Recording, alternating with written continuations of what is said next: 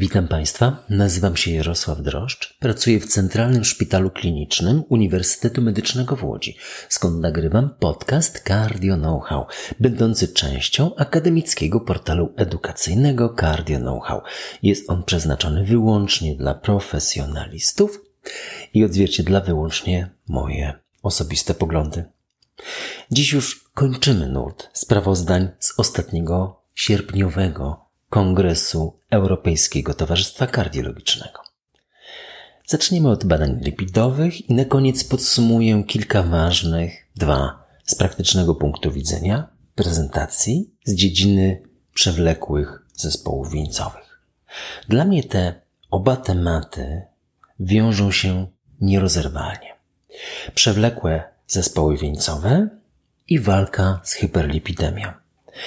Bardziej widzę tu punkt styku niż w relacji przewlekłe zespoły wieńcowe z diagnostyką inwazyjną. I tylko nieco mniej ważna relacja to przewlekły zespół wieńcowy i eliminacja czynników ryzyka. Bo to jest najważniejsze. A za tydzień podsumuję najważniejsze wyniki odbywającego się właśnie TCT w San Francisco. Zacznijmy od badania negatywnego. Evolve. Evolved. Trudno to wymówić. Evolved. Jak działają inhibitory PCSK9? No, skutecznie obniżają stężenie LDL cholesterolu o 50-60%. Jeden z nich redukuje śmiertelność przy tej okazji, drugi nie. Mówiliśmy o tym w epizodzie 118. Co oznacza termin Riot? No i dlaczego oznacza zmierzch Evolokumabu? Taki jest tytuł tego epizodu. No i ten właśnie Evolokumab był testowany w warunkach serca przeszczepionego. Jako prewencja choroby wieńcowej zwanej tu, dla odmiany od klasycznej aterotrombozy, waskulopatią. Ale według mnie chodzi o ten sam proces, jednak przebiegający szybciej za sprawą immunosupresji. Myślę, że nie tylko. No i mający znaczny wpływ na przeżycie po transplantacji serca. Czym jest waskulopatia?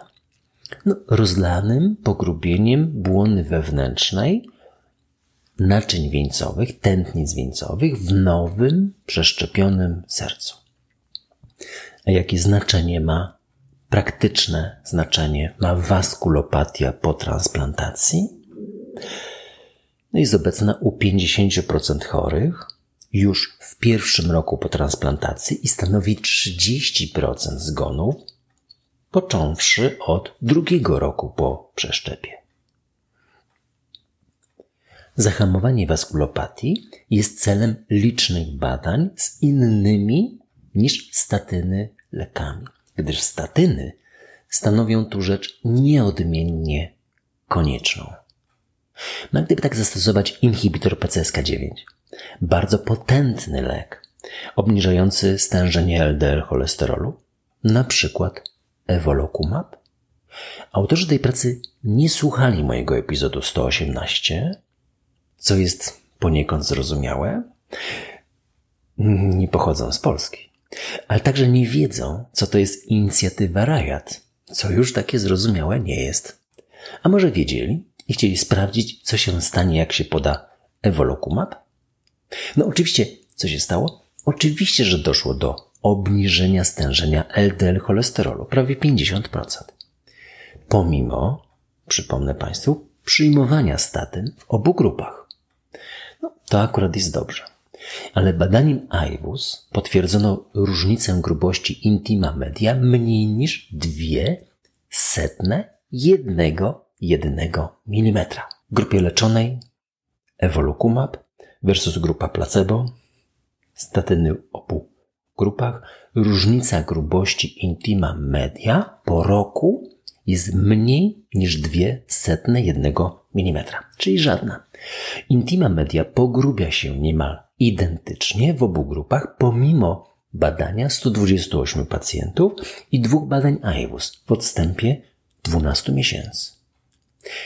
Może pogrubianie intima media to proces niezależny od LDL cholesterolu.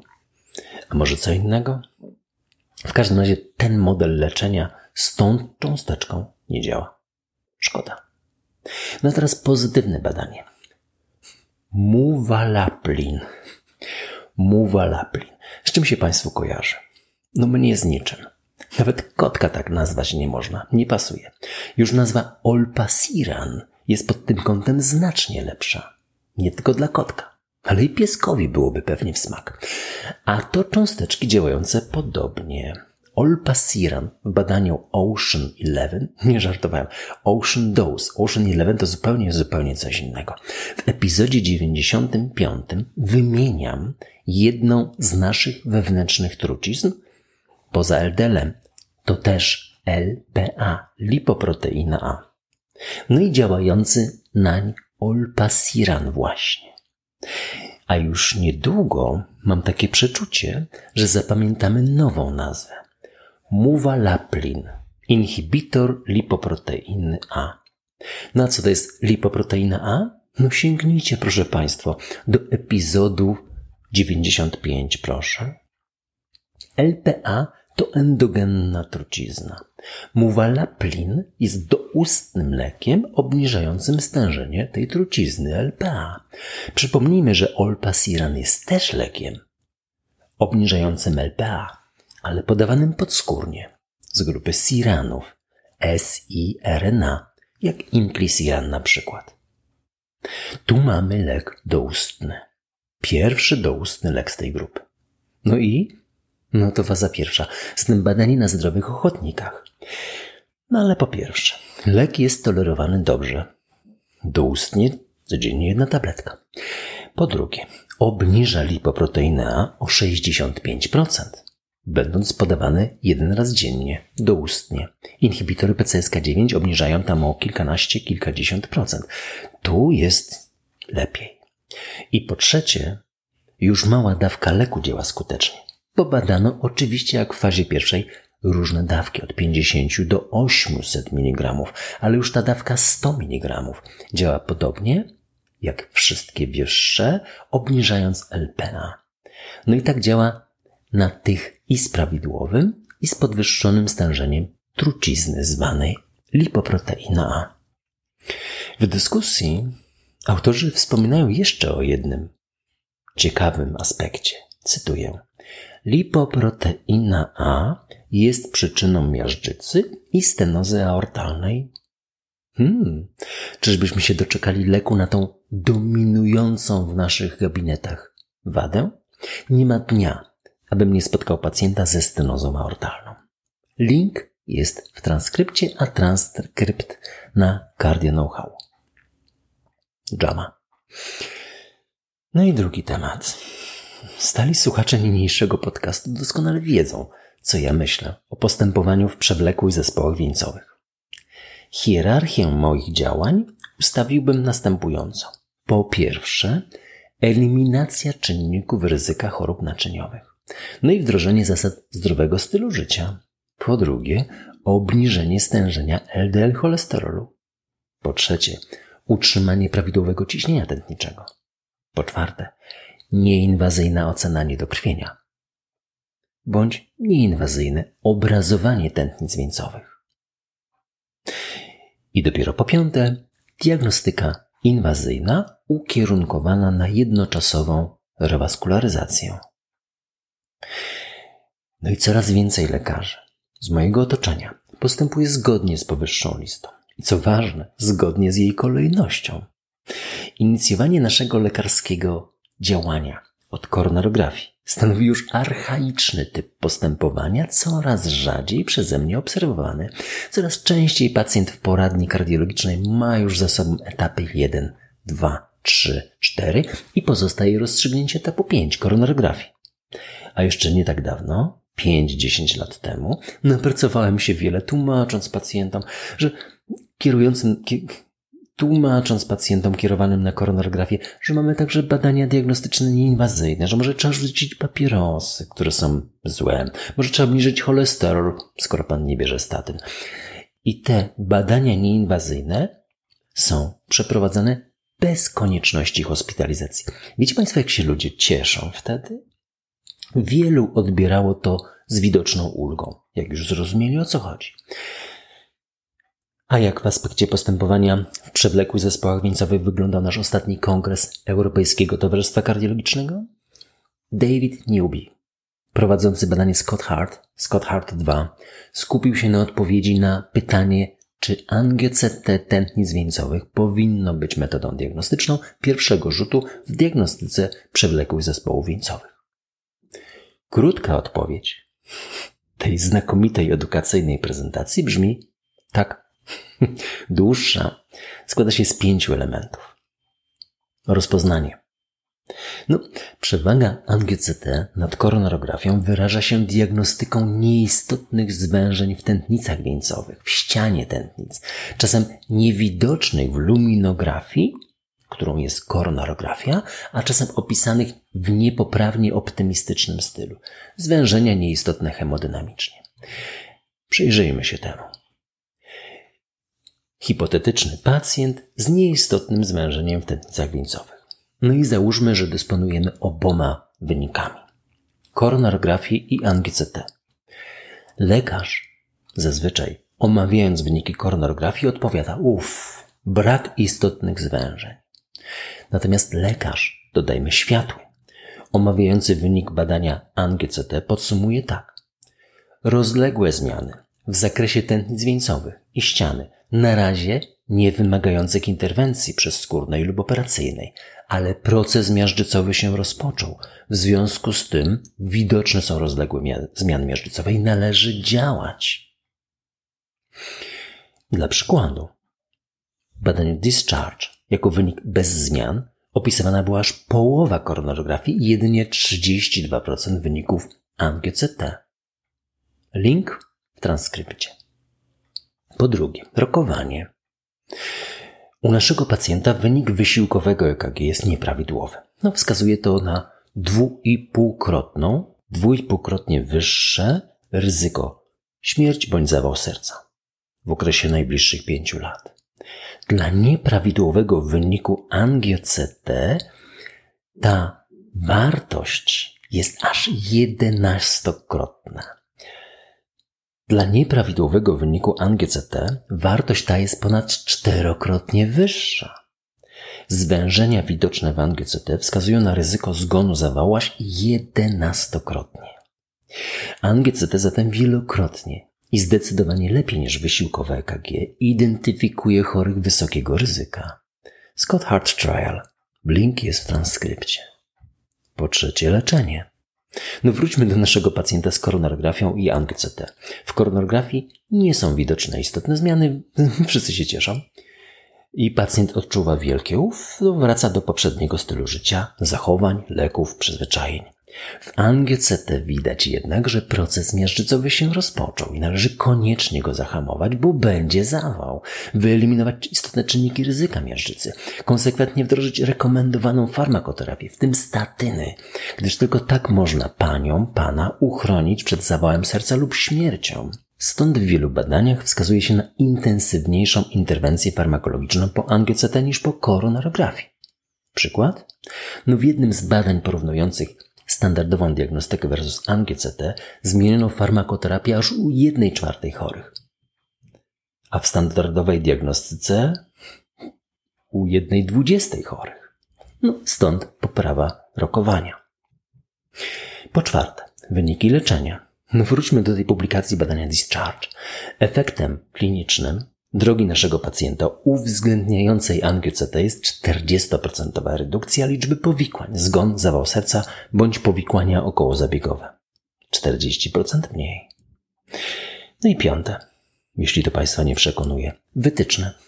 Bo to ostatnia z omawianych kwestii. Brytyjska NICE, do której odwoływał się autor prezentacji, jednoznacznie wskazuje angioCT jako zalecaną drogę pacjenta z przewlekłym zespołem wieńcowym. No i jest to realizowane w praktyce. Od około 2017 roku zaczął się powolny spadek liczby przeprowadzonych koronarografii, a od początku poprzedniej dekady widoczny stał się wzrost liczby angioCT, który od 2016 roku zdecydowanie przyspieszył. Mnie trochę z pokazywanego przeźrocza zasmucił nieco spadek liczby wykonanych badań scyntygraficznych. Mnie bardziej, mniej więcej odpowiadający równoległemu wzrostowi obrazowania niedokrwienia w NMR. Link jest w transkrypcie. No, podobna narracja widoczna jest w naszych europejskich wytycznych. Testowałem niedokrwienie w NMR, wygląda fantastycznie. Pewnie trochę droższe niż scintygrafia, dla mnie troszkę mniej dostępna. A jeśli mówimy o naszych wytycznych europejskich, to narracja jest identyczna. Przewlekłych zespołach wieńcowych to raczej angio-CT jest techniką inicjującą diagnostykę. No i na koniec sięgnę do opinii wyrażonej przez ekspertów amerykańskich wytycznych. Postępowania ostatnie opublikowane z 2023 roku, tuż przed wakacjami. Zawarta została ona w formie jednego zdania i włączona do dziesięciu najważniejszych elementów wytycznych i wpisana jako punkt dziewiąty na stronie pierwszej, tak, żeby każdy mógł się z tym zapoznać. Cytuję. Rutynowe, okresowe badania anatomiczne lub niedokrwienne bez zmiany stanu klinicznego lub funkcjonalnego nie jest zalecane dla celów stratyfikacji ryzyka ani jako wskazówka podejmowania decyzji terapeutycznych u pacjentów z przewlekłym zespołem wieńcowym.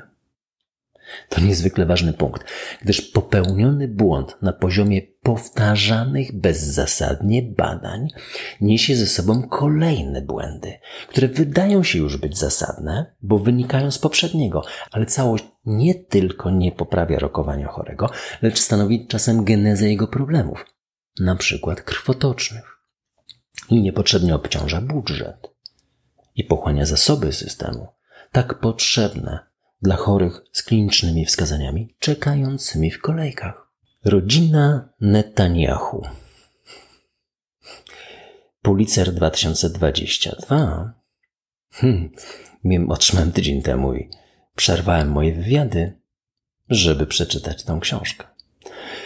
E, podtytuł brzmi tak. Wspomnienie przelotnego, a w ogólnym rozrachunku zupełnie nieistotnego zdarzenia w historii bardzo sławnej familii. Państwo się domyślacie jakiej? Josu, Joshua Cohen przełożyła Aga Zano.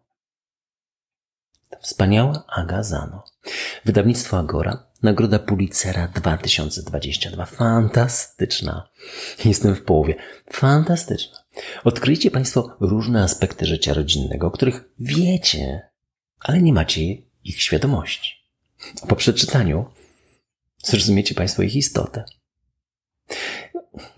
Zacznę może troszeczkę inaczej. Przeczytam Państwu kawałeczek, początkowo. Pierwsze parę zdań.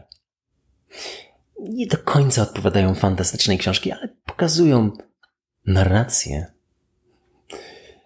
Joshua Cohen. Bardzo młody. Bardzo młody człowiek. Z obrazka to nawet takie prawie dziecko. Cytat. Nazywam się Ruben Blum i jestem historykiem, owszem. Historykiem. Wkrótce jednak stanę się już chyba postacią historyczną. Mam przez to na myśli, że umrę i sam przejdę do historii wyniku rzadkiego rodzaju transformacji przysługującej głównie naukowcom czystego formatu. Prawnicy umierają, lecz nie stają się prawem. Lekarze po śmierci nie zmieniają się w medycynę. Profesorowie biologii chemii po dokonaniu żywota rozkładają się jednak w czystą biologię i chemię. Mineralizują w geologię, rozpływają się w swoich dziedzinach nauki równie nieubłagalnie jak matematycy stający się częścią statystyk. Ten sam proces dotyczy nas, historyków. A doświadczenie nauczyło mnie, że pod tym względem jesteśmy w całej humanistyce wyjątkowi. Tylko my stajemy się tym, co badamy. Starzejemy się, żółkniemy, morszczymy się, kruszymy wraz z materiałami, nad którymi się pochylamy aż wreszcie nasze życie przechodzi do przeszłości, staje się tkanką czasu jako takiego. Jeżeli Państwo będziecie mieli jakieś uwagi, komentarze, pytania, kierujcie na media społecznościowe Cardio Know-how. Będę też Państwu bardzo wdzięczny za promocję podcastów wśród lekarzy oraz komentarz choćby jednym słowem i oceną. Slawa Ukrainii!